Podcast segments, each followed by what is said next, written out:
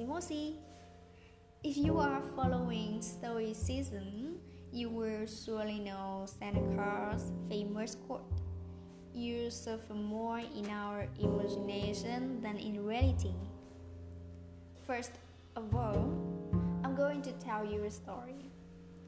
A woman was preparing for a trip. She's always thought that she would definitely get motion sickness when she got in the car and she had to take medicine. Even before getting into the car, she felt car sick. She didn't actually get in the car. So why? Because her mind controls her. She already think about car sick emotion even though she's perfectly fine. So what are problem? You know, the thoughts is the cause of it all. Or in other words, the thought decides everything. There are two main reasons why we tend to suffer more in our imagination.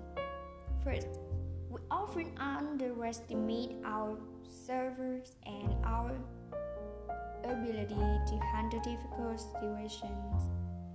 Second, we tend to overestimate the severity of the situation and blow it out of our mind. You know the sun rises in the east and we cannot decide that the sun rises in the west, it means that there are things that are beyond our control, so we don't need to think too much about why we can't.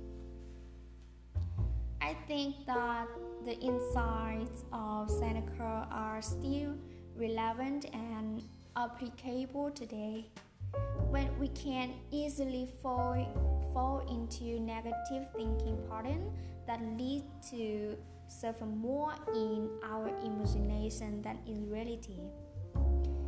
And the key to overcoming this suffering is to be aware, aware of when we are engaging in these negative tendencies and then then take steps to reframe our thinking. Okay, so anyway, you should define your fears instead.